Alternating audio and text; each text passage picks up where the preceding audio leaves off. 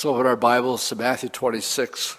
We've just finished, if you want to um, go back and re- review just a little bit about the Olivet Discourse.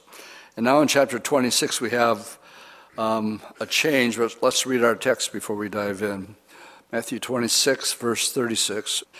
Then Jesus came with them to a place called Gethsemane and said to the disciples, Sit here while I go and pray over there. And so he took with him Peter and James and John, the sons of Zebedee. And he began to be sorrowful and deeply distressed. And he said to them, My soul is exceedingly sorrowful, even to death.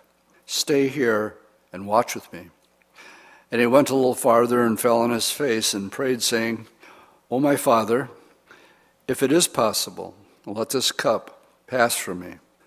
Nevertheless, not as I will, but as you will. Then he came to the disciples and found them asleep and said to Peter, What could you not watch with me one hour? Watch and pray lest you enter into temptation. The spirit indeed is willing, but the flesh is weak. And he went away again a second time and prayed, saying, O my Father, if this cup cannot pass away from me unless I drink it, your will be done. And he came and found them asleep again, for their eyes were heavy. So he left them, went away again, and prayed the third time, saying the same words. And then he came to his disciples and said to them, Are you still sleeping and resting? Behold, the hour is at hand, and the Son of Man is being betrayed into the hands of sinners. Rise, let us be going. See, he who betrays me is at hand. If you go back first two verses of chapter 26, we now have the time frame of how much time the Lord has.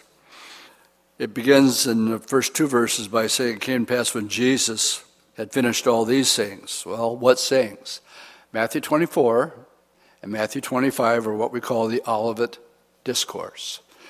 Um, it comes as a result of the disciples realizing the kingdom isn't going to be right now. They thought it was going to come, and when he started talking about in verses 1 and 2 of chapter 24, the temple being destroyed, not one stone being left upon another, the reality sunk in to the point that the disciples do a 360, and instead of jockeying for position, who's going to have authority with the Lord in the kingdom, if that's the case, Lord, then tell us when are you coming back? What's going to be the sign of your coming? And that's one question. But then he says, and what will be the signs, uh, and what will be the coming of the end of the age? So we basically have two questions going on here. And he answers the second one first, and the first one he answers second. Because from there on, he talks about the signs that will be taking place at the end of the age. And he talks about wars and earthquakes and famines and pestilences. And he just says there will be an intensity, they will be increasing. Much of the chapter is about false teachers, false prophets. Um, much of it deals with an event in the middle of the tribulation called the abomination of desolation. That is one of the signs of the end of the age. A whole Bible study there because it, it pinpoints a point in time during the tribulation, even tells the people that are, are going to be alive during that time what to do and even where to go. He talks about his second coming um, at the end of the tribulation period in verse 27 and 28. But the, the sign is singular.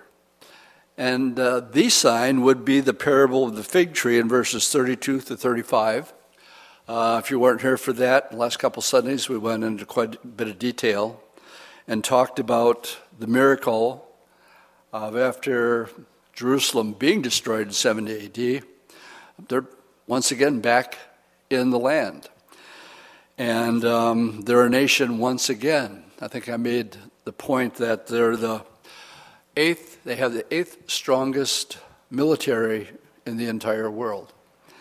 And so they're back in the land, they're flourishing, and that is the sign and he tells his disciples when you see that sign, then the people, the generation that sees that, is going to see all the rest of the signs that he mentions wars, famines, pestilences. It's all going to be completed according to verse 34. This generation will not pass away till all these things are fulfilled. So when we get to the Lord encouraging the church, the disciples, just be in a state of being aware. Watch. Uh, keep track of what's going on. I, I read a, a, a daily report on, on Israel. Um, right now, matter of fact, it's pretty hot and heavy.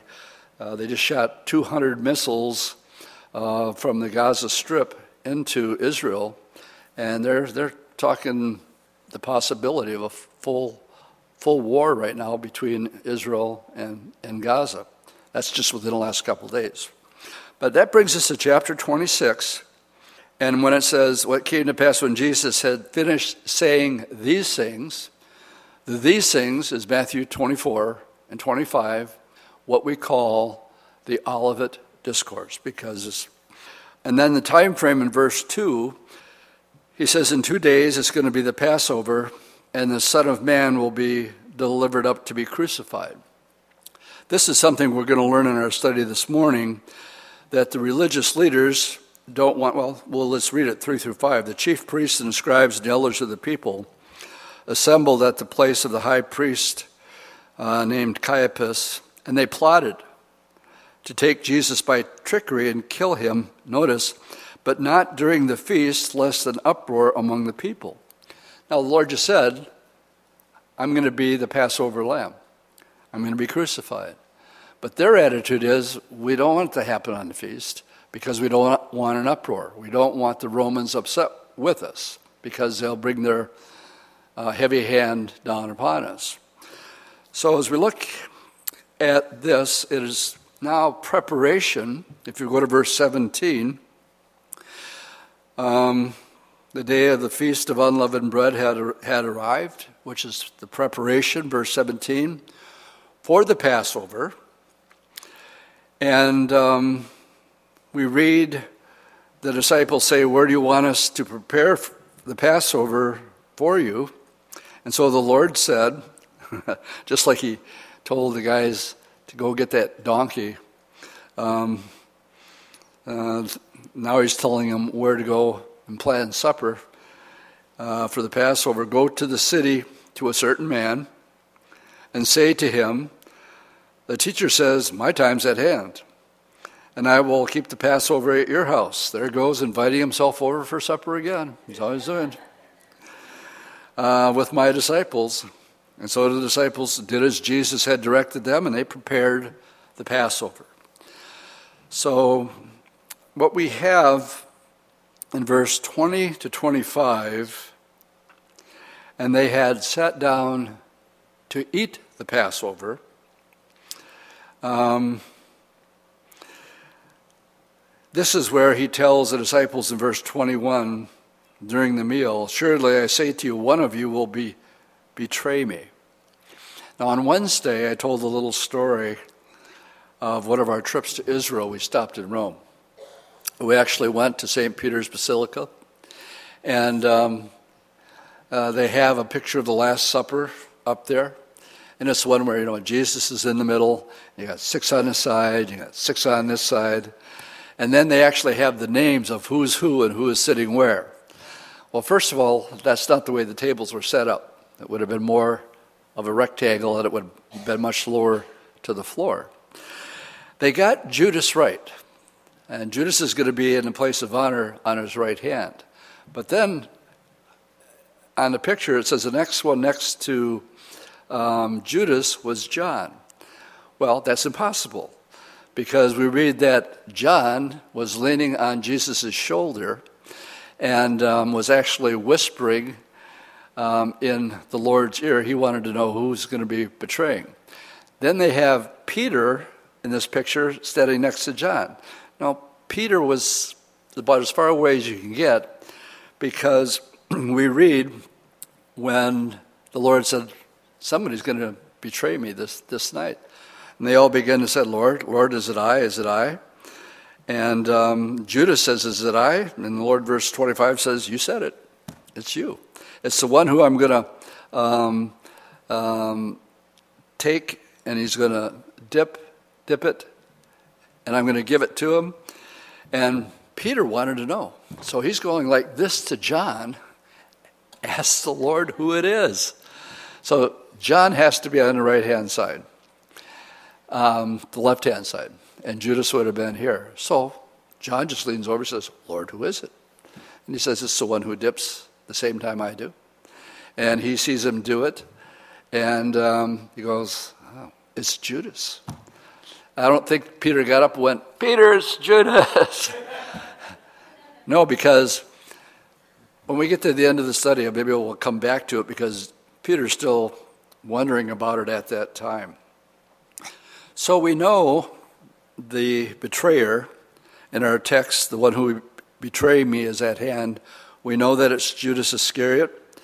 And um, when we get to verse 30, and he begins to uh, say, after they had had their meal, that they sang a song, they sang a hymn, and they went out to the Mount of Olives. I've often tried to think, wow, I wonder what the voice of the Lord sounded like. Now it says that he's singing. And now I'm wondering, I wonder what the Lord sounds like when he's singing. I wonder what they were singing. It was one of the one of the 150 psalms because that's what the psalms are. They're songs. So they sang a hymn, and he said to them, "Tonight, all of you are going to be made to stumble because of me, uh, for it is written." Now, let me stop and make my point again. You can't teach through the Bible without dealing with Bible prophecy almost every single time you have a Bible study. This morning, no exception. The next verse, 31, is a prophecy from Zechariah chapter 13, verse 7. This has to take place. He says, I will strike the shepherd, that would be Jesus, and the sheep and the flock will be scattered. That means all of them. The sheep is a reference to the disciples. And when Jesus was arrested, um, they scattered, all of them. But then he says, But after I've been raised, I will go before you into Galilee. We'll close with that this morning. But as we look at verse uh, 32 and 33, um, he just heard people, the Lord, say that uh, he was going to be struck and that as far as Peter's concerned, that I'm going to flake out and leave the Lord by himself.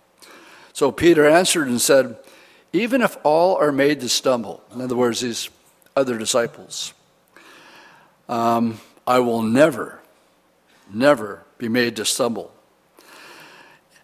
And Jesus said, Peter, assuredly I say to you this night before the cock crows, you're going to deny me three times. Uh, Peter would not agree with this. And Peter said, Even if I have to die with you, I will never deny you. And then all the other disciples said, We wouldn't do it either. Now, let me just stop and say, I believe that Peter meant this with all of his heart. I believe that in his heart that uh, he loved the Lord and there was no way that he was going to let this happen.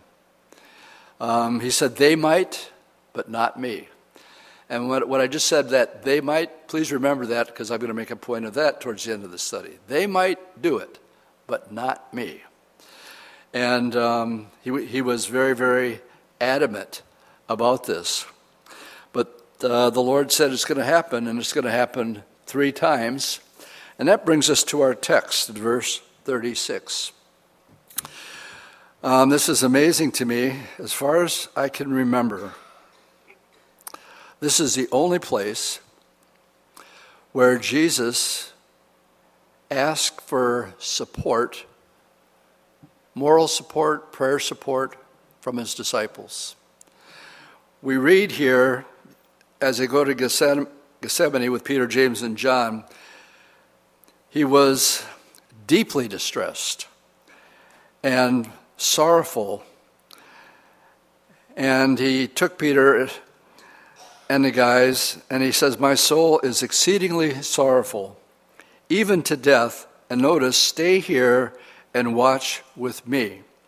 I can't remember the Lord anywhere else in the scripture actually asking for the disciples to be with him. Um, what was going on here is beyond being able to describe, to put into words what's about to take place. I don't think the disciples fully understood the magnitude of what was about to happen. But it's um, in John chapter 2, it's, the Lord is just the opposite with men. Let me, let me just quote a verse, you might want to write it down. John 2, verse 24 and 25. He's talking about men in general. But Jesus did not commit himself to them because he knew what was in man, and he had no need that anyone should testify of man, for he knew what was in man. In other words, the Lord didn't give himself, or he didn't need them, except here. This is the one time so the immensity of, of what he is going through, and it says exceedingly sorrowful. And he's basically saying, guys, I, I need you right now.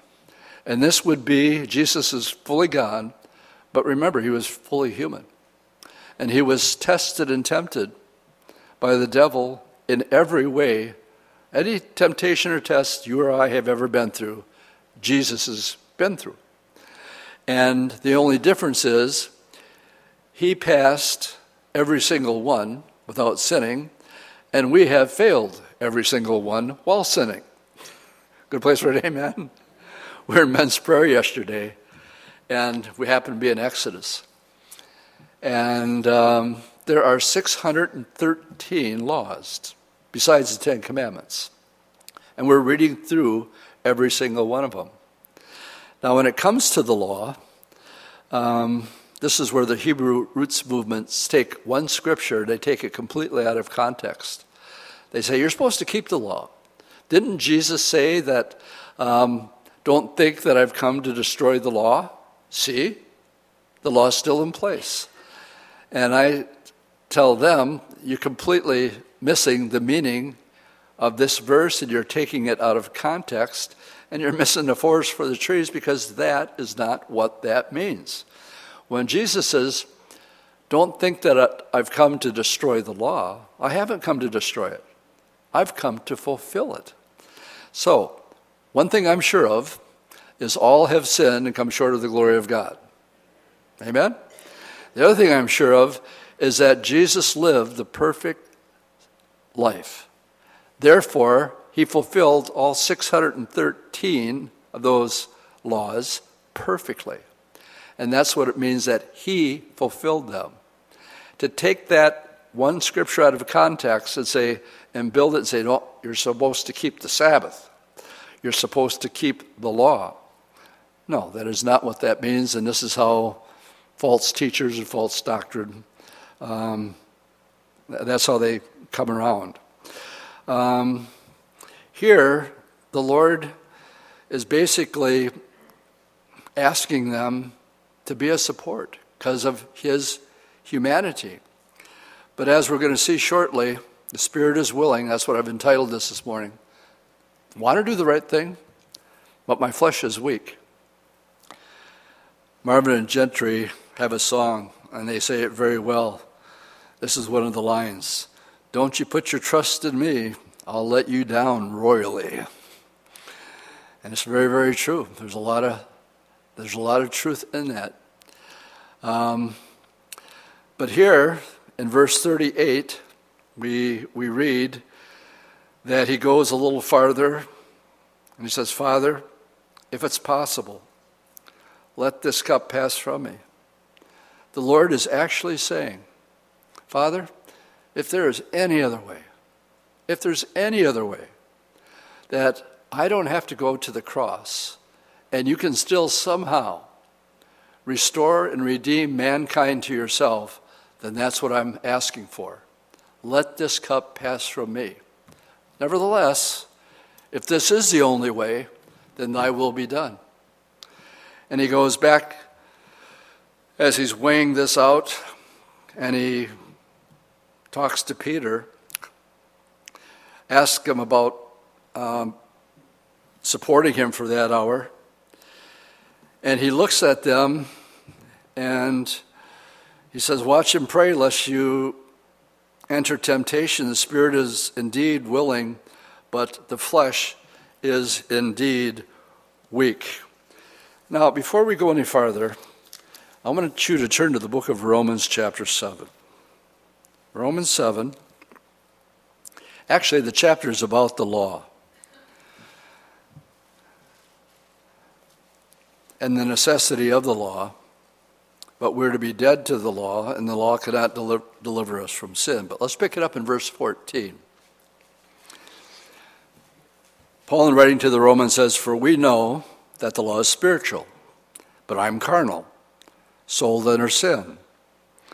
For what I am doing, I do not understand. For what I will to do, that I do not practice. But what I hate, that I do. If then I do what I will not to do, I agree with the law that it is good. The Old Testament says the law of the Lord is perfect, restoring the soul. There's nothing wrong with what God has laid out for good. It's good. But the problem is my flesh. Um, verse 17, but now it is no longer I who do it, but it's sin that dwells in me. Sin has always been the issue. It is what separated Adam and Eve from the Father. It's what separated Jesus from the Father uh, when the sins of the world were placed upon him. My God, my God, why have you forsaken me? And uh, here Paul acknowledges, For I know that in me, that is in my flesh, dwells some good thing somewhere. is that what it says? Why is it that we actually think that there's something good in us? We do. Let me, let me, let me just get sidetracked here unless we have a misunderstanding. Um, there are times I do good things. There are times that Pat does good things. And when that happens, and somebody says, um, you ever hear somebody say, he's just really a nice guy? And, um, and you know, you can, you can be gracious at times like that. Or if you're a man, usually men like to take, um, they, they like to be satisfied because of the line of work that they're in, their identity. And they can be proud of their identity or the work that they do. I don't think there's anything wrong with that. I don't think uh, if, you, if you're um, a builder and you build a nice house, I don't think it's wrong for you to go up to the builder and say, hey, man, you did a great job in my house. Thank you. Now, here's, here's where this comes in. You can say thank you and be gracious, but in the back of your head, you better be saying, Praise the Lord. You gave me the gift. You gave me the brains. You gave me the ability. And so, Lord, I'm giving the glory to you. Why? Because every good and perfect gift comes from, no, comes from above. So, what the Bible teaches about you and me isn't very popular in the pulpits today. It says, My heart is deceitful, it's wicked above all things. Who can know it? Paul said here, the very things I want to do, I should do, but I don't do. And he says the problem here is the problem with sin. Verse 20 Now, if I do what I will not to do, it is no longer I who does it, but sin that dwells in me. I find then a law. That evil is present with me, the one who wills to do good. I delight in the law of God according to the inward man. I love the Bible. I, I love being, I love to teach the Bible. And yet, what is it but a, a, a blazing light that shows us just how far we have fallen from God's standard? Verse 23 I see another law in my members, warring against the law of my mind, bringing me into captivity to the law of sin, which is in my members. And then if I was writing verse 24, I would put a therefore before this. Because this is a reality, I would say, therefore, O wretched man that I am, who will deliver me from this body of death? We sing Amazing Grace that saved a what? A wretch like me. But then he says, I thank God through Jesus Christ our Lord. So then, with my mind, I myself serve the law of God, but with the flesh, the law of sin. And we have here the ability to really come down on oneself because we realize how fall we've how much we've fallen from God's standard. But then he acknowledges his wretchedness, but in the very next verse he says, "But praise the Lord. Jesus died for me, and because he did, I can't fall into condemnation. I got to accept his grace. And instead of getting down on myself, I'm told to exercise the sacrifice of praise. What can I do for God? I can't do anything for God. Oh, I can thank Him. I can sing to Him praise songs. Turn your eyes upon Jesus and just thank Him. What's the greatest commandment? The greatest commandment is to love God with all your heart, soul, might, and strength. Gang, that can only happen. Real, genuine, heartfelt love can only happen when you realize the wretchedness of who we are, what Jesus did about it, that I thank God, and then to show that we really are accepting it, I can't condemn myself. Even though the devil, what does it say in Revelation 12? Before the throne, day and night, the accuser of the brethren, accusing you before the Father whispering in your ear, um, you call yourself a Christian. Just look at the things you think. Look at what you did last week. And he'll be continually pointing out every shortcoming that you have. Give you a little, little word of advice. Every time he does, you're exactly right. Romans 7 says so. I'm a wretched man, but you're forgetting one thing Jesus Christ bought me. He paid for all of it and I'm told that I can't condemn myself, so get off my back. so the spirit is willing, the flesh is weak. Paul talks about it here. This morning, what I'd like to do is, is follow the road to denial using the life of Peter. So let's go back to Matthew 26. Matthew 26, verses 31 uh, I pointed that out already. 35, I want to get down to Peter. Um, the first mistake that Peter makes, we'll, be, we'll look at four or five of them this morning that actually led to this. Peter's first mistake was arguing with Jesus. Jesus just said, um, You're all going to deny me tonight. And Peter says, Not me. So the Lord is saying one thing, and Peter's saying, Not me. And um, Peter said, Even if I have to die, I will not deny you. Well, Jesus just told me that he was going to deny him. So here we got Peter arguing with the Lord. Is this anything new for Peter? Let's just turn back to Matthew 17, just a couple pages back. Matthew 16, verse 21. From that time, Jesus began to show his disciples that he must go to Jerusalem and suffer many things from the elders, the chief priests, the scribes, and be killed, and rise again the third day. So here's Peter. Can you imagine taking God aside and talking to him? And Peter took him aside and began to rebuke him, saying, Far be it from you, Lord, this will not happen to you. In other words, not as long as I'm around. And he turned to Peter, he says, Get behind me, Satan. Now that is a rebuke. You're an offense to me. For you are not mindful of the things of God, but of the things of men. So, this is something Peter has done before. Lord, I'm not going to let that happen to you. And he's basically saying again, Lord, you just don't remember who I am. And uh, I'm the guy who's never, ever going to let you down, and you just simply don't know me well enough.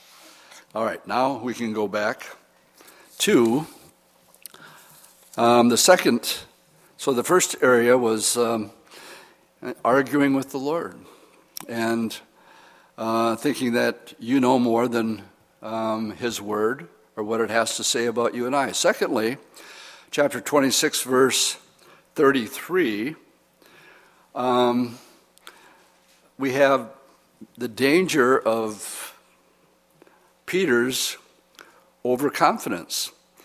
Even if all are made to stumble, he says, I can understand them. But Peter is overconfident in his own natural abilities. And whenever you're overly confident and, and um, take the attitude, I'm the kind of guy that can pull myself up by my bootstraps, I can do it, I can handle this. And we find out in the long run, I have a big problem with conferences that come up and uh, they try to train leaders. Willow Creeks is just coming up, I think, this weekend. And again, they will have extremely gifted motivational speakers. They're not even Christians. And they will teach you Peter Drucker's philosophy of how you can pull it off with your own natural abilities and raising people up so that they can be a leader. Uh, interesting to me, that's not what the Lord did. He said, Not many wise, not many noble. Matter of fact, I've chosen the foolish things of the world to confound the wise. Paul said, In my weakness, I made strong. So the church is in trouble today primarily of having large conferences that are teaching people how to be self motivated rather than being led by the Holy Spirit and to be completely dependent upon the Word of God. Instead of you can do it type attitude, no. My Bible says that uh, Jesus said, without me, I can't do anything. So who's right? And then again in Philippians it says, but I can do all things through Christ who strengthens me. Human philosophy, uh, you can do nothing. Or it may appear to be successful, but God doesn't judge on a curve, nor does He judge by how many people are in a given church, or how famous or how well known you are around the world. And so, um, Peter's second road to denial, he was overconfident in his own abilities. And he didn't realize that in his weakness, he would be made strong. Thirdly, uh, the road to denial, well, Peter chose sleep over prayer. I don't think he wanted to. Falls under the category of um, the spirit is willing, but the flesh is weak. Chuck said when he talks to the guys that are planting churches, he says, This is the first thing you do. I mentioned it men's prayer yesterday. Um, when you go out and start a work, the very first thing you do is get a men's prayer meeting started. And then don't stop. So the first thing we did some almost 40 years ago, if it's not more than 40 by now, no, it's 40 this year, somewhere around there, is we got a men's prayer meeting started, and uh, we've never stopped. And it's really one of the highlights of the week. And I just want to take a moment and commend um, uh, the, the men and the women that are involved in men's prayer and women's prayer. For some of you, it's your only day off. And you're getting up early so that you can pray um, for the church. Uh, you can pray for your family. You can pray for people that um, just lost a loved one. And um, it's just one of the highlights of the week of, of being in, able to be involved in men's prayer. Pray more, you will sin less. It's been said, this book will keep you from sin, and it's also said, sin will keep you from this book. If you're living a sinful lifestyle, the last thing you want to look at is this. But when you're reading this book, it's like a mirror, and it shows the imperfections, and it shows the grace of God. But we need all of it, not just some of it, not taking out select verses to make us fit what we want it to. So instead of praying, Peter was sleeping. Four and five sort of go, go together, and we need to go to uh, Mark's Gospel, chapter 14, 53 and 54. After the sheep were scattered, we read in 53 and they led Jesus away to the high priest, and with him were assembled all the chief priests, the elders, and scribes. But Peter followed him from a distance into the courtyard of the high priest. Uh, the fourth thing that Peter did was his close walk with the Lord. Now he's in the distance, and um, he is following the Lord from a distance. He was now beginning to fail in his strong suit. Well, what was Peter's strong suit? Well, his courage and his strength. I'm Peter. I'm, I will never deny you. I have courage, Lord. Well, not right now, he doesn't. If he had courage, you would have been right next to him. But he wasn't. Why was he falling from a distance? Because he was afraid. The danger of um, failing in your strong suit, and in this case, Peter's strong suit was his, his courage. Following Jesus from a distance. I thought of, a, tried to think of a good application for this, how we, it should be done, and I think the Lord gave me Enoch. You know, his legacy, when if I say the word Enoch, one verse comes to mind. Genesis 5:24. It says Enoch walked with God and God took him. That's all we know about this guy. Is that he walked with God all the time and the Lord took him. Now, the Bible says to pray without ceasing. And what does that mean? Well, it means Jesus said, Let this mind be in you that's uh, in me and acknowledge me in all of your ways. We should always be thinking about the Lord. Remember when Nehemiah had to shoot that real quick prayer up to Ahasuerus um, when he saw that he was sad? Bad thing to be sad in front of the king, and Nehemiah was sad. He said, he said, Nehemiah, what's the problem? Why are you sad? He said, So I prayed to the Lord and said to the king, all at the same time. And sh- we are expected to do that. Thou wilt keep him in perfect peace, whose mind is stayed on thee. And that's what it means by walking and staying close to the Lord, that our mind is just in that place. Yeah, we have to carry on our business and um, we do other things, but we're always and should be conscious and seeking to be conscious of being not far away from the Lord or ashamed of the Lord. And I thought of Enoch. Uh, that was this man's legacy, not far away, but side by side.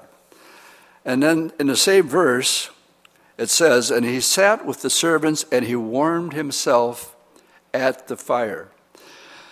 Here's what was the final one that led Peter to his denial. He was warming himself with the same men that had just arrested Jesus. He was hanging out with the ones who arrested the Lord. Now, when it gets to this, uh, here's the litmus test I tell people because uh, we're told that we're in the world, amen? But we're not to be of the world. Love not the world, neither the things that are in the world, lust of the eyes, lust of the flesh, the pride of life, because those who love these things, the love of the Father, isn't in them. But the fact of the matter is, we have to live in a world. And we work with people that aren't saved. Amen? And so the litmus test is who do you hang with? And um, are they saved? Like Peter here, uh, the litmus test that I like to put before people when it comes, should I do this and hang with these people or should I not? I usually ask them, well, who's influencing who? Are you influencing them by being there? Good, stay there. Or are they influencing you and it's causing you to become more carnal? Run for your life. That's where the verse come out from among them and be separate comes in. You need a little spiritual meat on your bones to be in a place where you're the one who's doing the influencing. Question Is Peter influencing these men? Not at all. He's about to deny. And he's warming himself at a place he shouldn't be. And uh, he shouldn't be following the distance from afar, and he certainly shouldn't be hanging with the guys that had just arrested his Lord.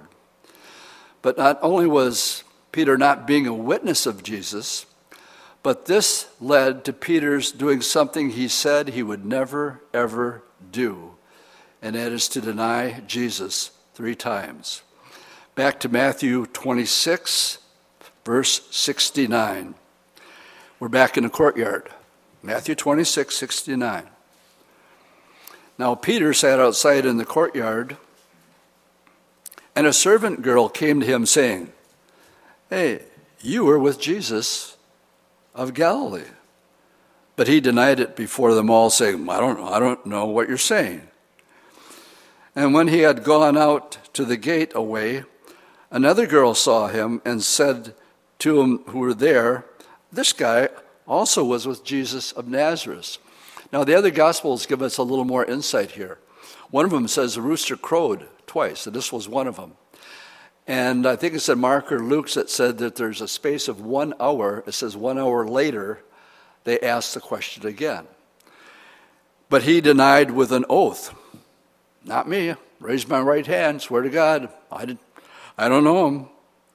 But a, and after a while, the other gospel says it was an hour. After a while, those who stood by came to him and said to Peter, Surely you're one of them, because you Galileans have that, that speech that betrays you. Now, notice what happens next. This is Peter. He began to curse and swear, I don't know the man. And immediately a rooster, and immediately a rooster crowed. He got to the point where he not only was not being an influence, but it led to denial, and not just a denial. He got mad. You all know four letter words. That's what Peter's doing here. I'm not going to say them from the pulpit, but that's what it said he, did. And um, so he went beside himself with um, this denial. So, question. At this point in uh, let's go to Luke 22, I hope.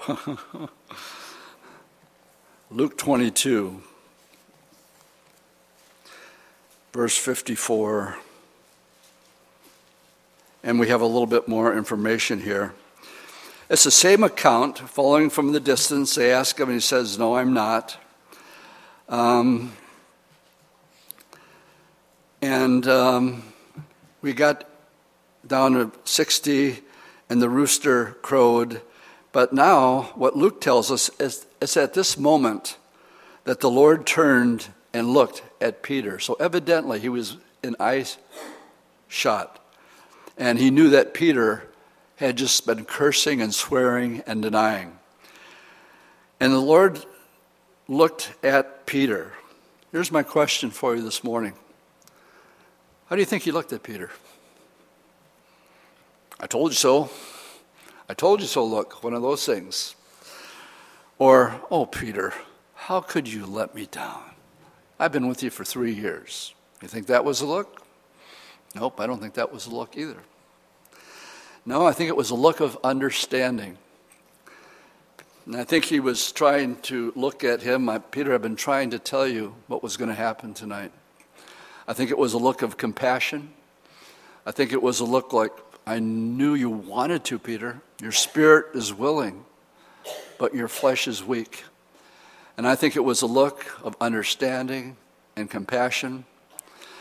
And um, instead of saying, Lord, you don't know me, that's where Peter was at. Peter said, You don't know me.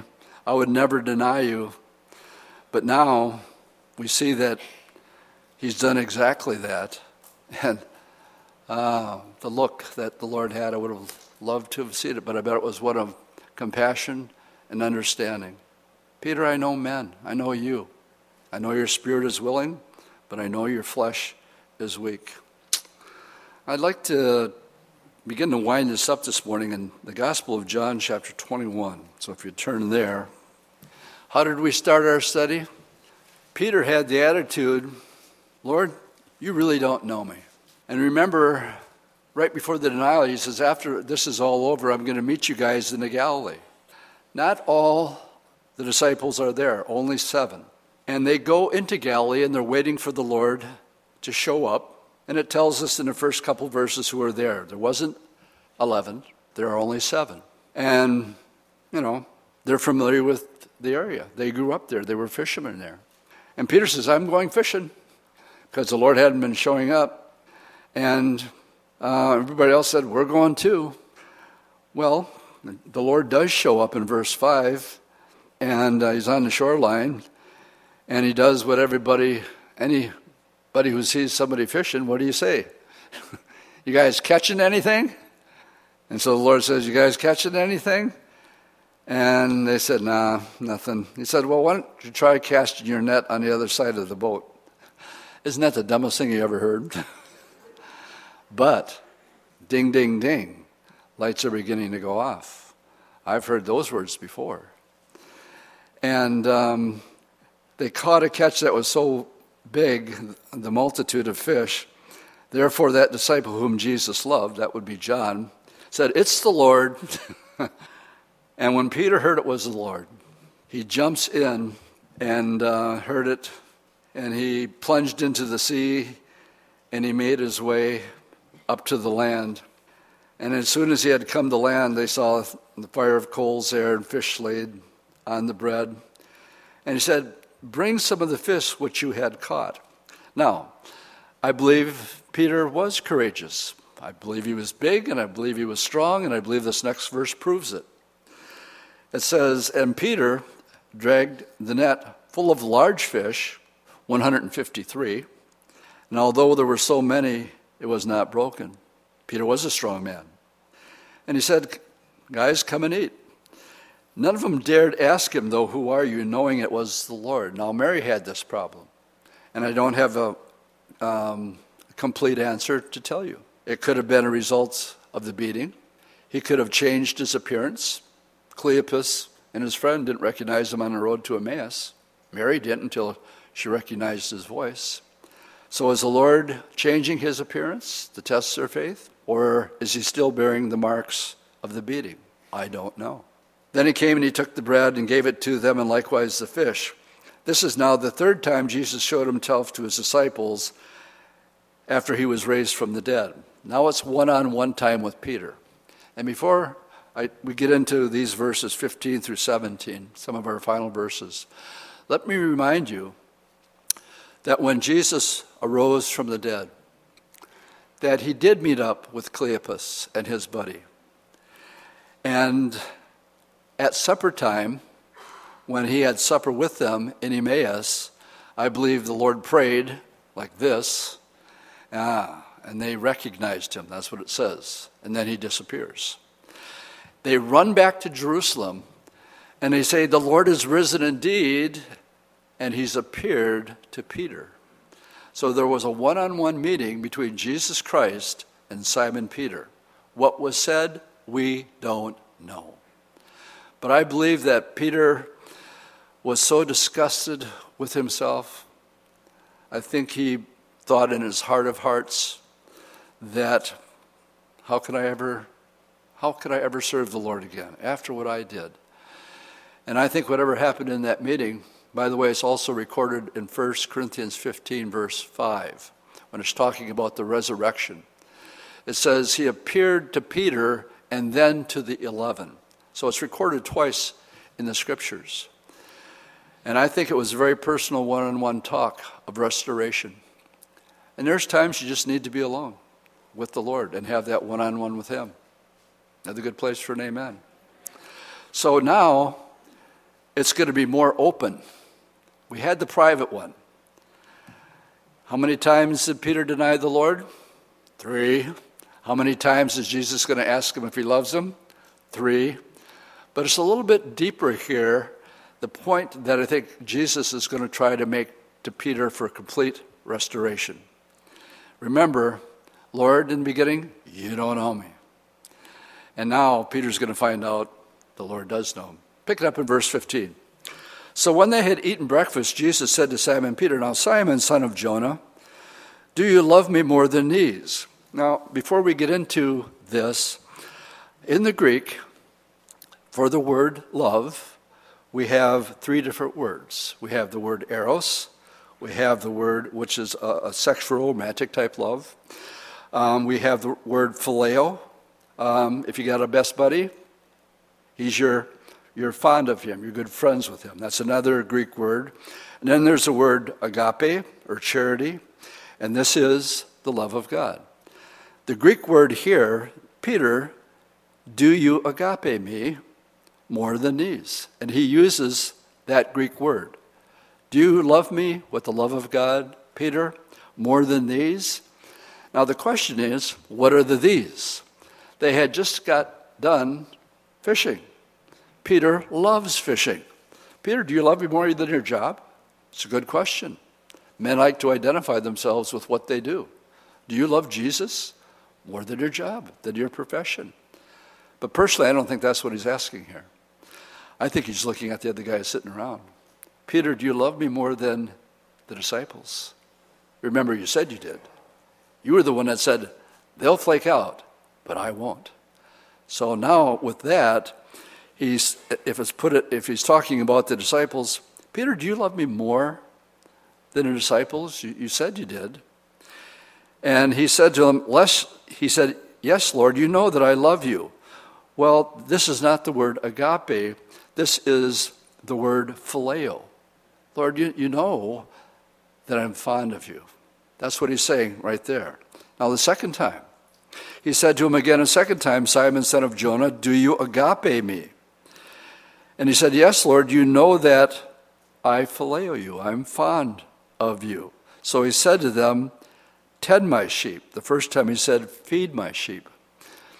And he's talking, of course, Peter was a leader, and he wanted them, him, to feed. And when we talk about feeding, uh, man can't live by bread alone, but by every word that comes from God. He's talking about the scriptures. Now, the third time is where it gets revealing. So he said to him the third time, Simon, son of Jonah, this time, Jesus doesn't use the word agape. Go ahead and do your homework and be a Berean and check me out on this. He said to uh, Jonah the third time, Peter, do you phileo me? He didn't use the word agape. He comes down to Peter's level. And Peter was grieved. Why was he grieved? Because he used that word. Because he said to him the third time, Do you phileo me? Not agape. And notice what Peter says finally. He says, Lord, you know all things. What was Peter's problem? Lord, you don't know me. He'd finally gotten to the place where he was able to say, Lord, you know everything. You know all things, and you know that I phileo you. He wasn't able to use the word agape because he wasn't there yet. As we wrap this up, I want you to know when you read 1st and 2nd Peter, the only word that Peter ever uses again is the word agape or charity, the one we get out of 1 Corinthians uh, 13. And so he says to him the third time, Jesus said to him, All right, if you love me, then instead of being a fisher of fish, feed the flock. If you love me, feed them. And um, Peter had finally gotten to the place as we followed his road to denial this morning. Uh, we're all vulnerable. We can all identify. Everybody here wants to do the right thing? Amen? Of course we do. We wouldn't be here if we didn't want to do the right thing. But the fact of the matter is, our spirit is often willing, and our flesh is very, very weak. And a lot of times, like Peter, we have to learn the hard way. Um, and coming to the place where, Lord, you really know me better than myself. I very seldom have eight pages of notes, but I do this morning. I want to go back to Romans chapter 8, verse 1, and leave it. And if you're taking notes, jot down Proverbs 24, verse 16. Romans 8, verse 1. Yes, you'll fall short. The things you don't want to do, you'll do. The things that you don't want to, uh, the things you, that you don't want to do, you'll do. And the things you should do, you won't. Not always, but sometimes. When you fail, and you will, I jot down Proverbs 24, verse 16. This is on your best day. This is what it says For a just man, that's a good man, falleth seven times and rises up again. Proverbs 24, 16. That means on your best day, you're going to blow it seven times, either in thought, word, or deed. And you might be thinking, uh uh-uh, uh I only counted three today. No, the Bible says seven. so I, I, take that literally. And 1 John 1 9 says, When you do fall, that if you confess your sins, he is faithful and just to forgive us of our sins and to cleanse us from all unrighteousness. Walking in repentance. But be sincere with your repentance. Don't just say um, the words without it being really heartfelt and really being willing to turn and say, Lord, I hate that, oh wretched man that I am. I don't want that in me. Will you bring me to the place that you did with Peter, that you really know me better than I know myself? Romans 8, verse 1, final verse. Therefore, yes, we're wretches, but God loves us. And He loves you so much that He allowed Jesus to go through what, what happened that night when He was betrayed. There's no condemnation to those who are in Christ Jesus. And you have to accept that whether you feel like it or not. Good place for an amen and good place to close the study. Let's stand and we'll pray. Lord, as we look at um, these chapters in Matthew, we can so identify with Peter's failures and his weaknesses. And it isn't that we don't want to do the right thing and be faithful to you, but we have to acknowledge, like Peter, that you know all things and you know what's best. And so, Lord, we thank you for your word this morning, and um, we pray that you'd help us get in that place of accepting your grace and your mercy and not allow the condemnation to enter in, but just be grateful and offer to you the sacrifice of praise. In Jesus' name, amen.